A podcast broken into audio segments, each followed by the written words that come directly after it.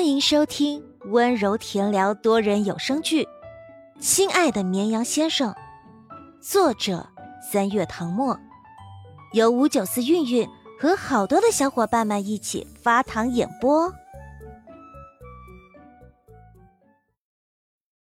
第五十三章，我去你们剧组探班吧。剧组里两大主演闹绯闻。虽然片场的气氛变得有点怪异，总体来说还是跟以前没太大区别。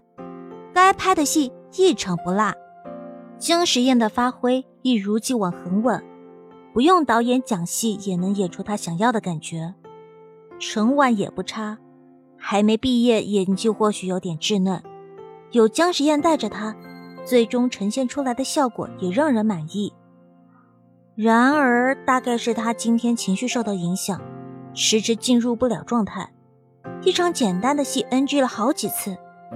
鉴于他以前表现的不错，导演没有过多苛责，淡淡的说：“Cut，重来。”陈婉朝钟月鞠了一躬，歉然道：“对不起，导演，我……”钟月挥挥手，示意他不用解释。先休息十分钟，你找找状态，或者先跟阿燕对一下戏。前面拍的几条表情和眼神都不对，不能用。陈婉抿抿唇，看着对面的男人。江时宴在导演说了休息十分钟后，坐在旁边的椅子上，拿过水杯喝了几口，低头看剧本。他的表情很淡，眼中一丝笑意也无。同时也没有因为多次的 NG 而表现出不耐烦。他越是这样，陈婉心里越内疚。午饭时间，他已经从助理那里知道江时宴的经纪人叶晴空与贺中磊通过电话，也知道他买营销号下场炒绯闻的事。江时宴呢？他应该也知道他团队做的事吧？他不傻。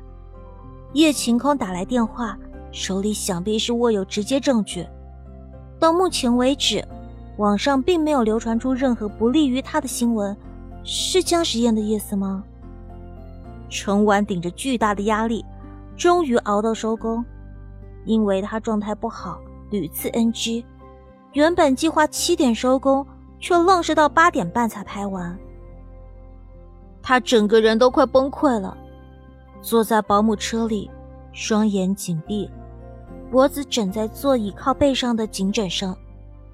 助理给他端来一碗热气腾腾的鱼片粥，吃点东西吧，今晚不用熬夜拍戏，可以好好休息了。陈婉睁开眼睛，摇摇头。雷哥有跟你联系吗？助理小瑞忽然低下头，不敢直视他的眼睛。陈婉见状。眉头一拧，心里冒出一股不好的预感，问：“你是不是知道什么？”小瑞欲言又止，陈婉冷声道：“你是觉得我没有权利过问自己的事儿？”哎，好了好了，我说。小瑞算是怕了他了。磊哥他手里有你和姜时宴拍戏时的亲密花絮，打算找人放出来。坐实你和姜时宴的恋爱关系，陈婉心中一紧，音量陡然拔高。你说什么？他和姜时宴在剧中饰演的是一对互相暗恋的同桌，现在不允许播高中早恋，但剧中还是有一些甜蜜暧昧的互动。那些互动的花絮放在剧中很正常，甚至跟别的电视剧里的情侣互动相比都不算太亲密。如果放在现实，那就不一样了。尤其是在他和姜时宴已经传出绯闻的情况下，哪怕一张两人拥抱的照片都能再次掀起波澜。想到姜时宴那双沉静的眼，陈万只觉得喉咙口被什么东西哽住了。他摁了摁眉心，无力地说：“把手机给我，我给磊哥打个电话。”小瑞有点犹豫，他是不懂那些弯弯绕绕，但磊哥这么做确实是在帮他。不说别的，他下午看到他的微博粉丝又多了几万，陈婉不满他的墨迹，一把抢过手机，给贺中磊打了个电话过去。那边估计正在忙，想了好久才接。首先传入耳中的是一阵嘈杂的男人说话声，应该是在饭局上。贺中磊找了个僻静的地方，没什么耐心道：“怎么了？”一跟经纪人对话，陈婉就一阵头痛。我听小瑞说，你还打算炒我和姜诗燕的绯闻，你能不能停手？我不想以这种方式走入大众视野。眼下正在拍的这部剧，明年春季就会播，我相信一定会火的。贺中磊笑他想事情太简单。你也说了是明年，你知道娱乐圈每天出多少个新人吗？公司上个月光是选秀就多出十几个新人，其中有几个已经签了剧组准备拍戏。如果不能让公司看到你的商业价值，你觉得分给你的资源能有多少？可是我真的不想。好了，贺中磊打断他的话：“这些事儿你不用管，专心拍戏就行。”饭桌上，导演、制片人、经纪人都在等他一个人，他没空听他讲那些天真的话，于是挂了电话。陈婉听着手机里的忙音，感觉到前所未有的无奈，这种什么事都不能做主的感觉太难受了。像被人套上绳子拉着走。小瑞看着他的侧脸，有点明白他的心情，安慰道：“磊哥现在做的一切都是为你的未来考虑，等你红了，你就能想做什么就做什么了。或许，就算红了也不能随心所欲，但至少比现在有话语权。”陈婉肚子很饿，怎么能不饿？因为心事重重。他中午就吃了几口，然后拍了整个下午，早就饥肠辘辘。闻着车里鱼片粥和鲜肉馄饨的味道，他就更饿了。但他一口都吃不下，心里乱糟糟的，好像堵了一团毛线。黑色保姆车行进在夜色中，他望着窗外的车水马龙、绚烂霓虹，心情怎么也平静不下来。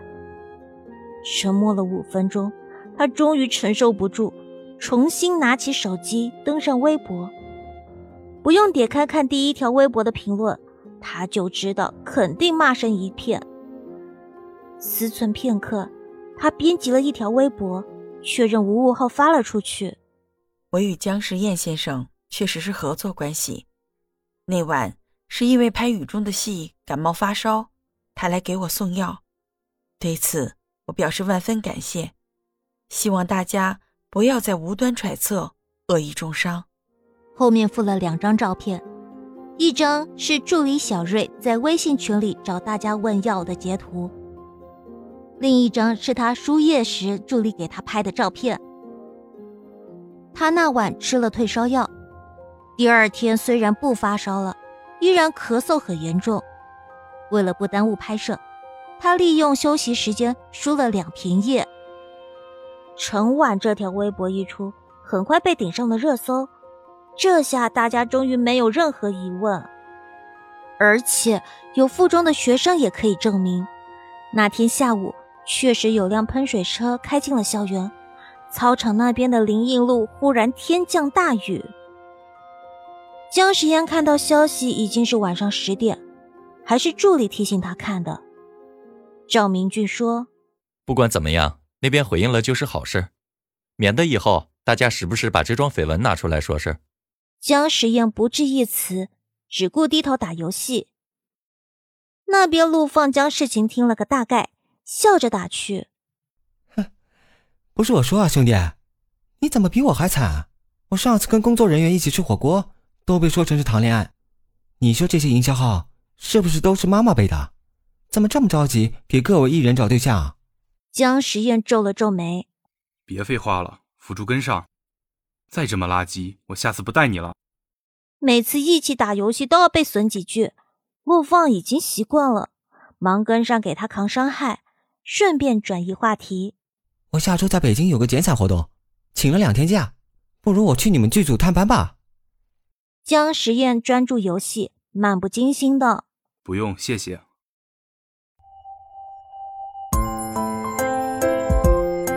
本集播讲完毕，感谢收听，喜欢请收藏、订阅、分享本专辑哦。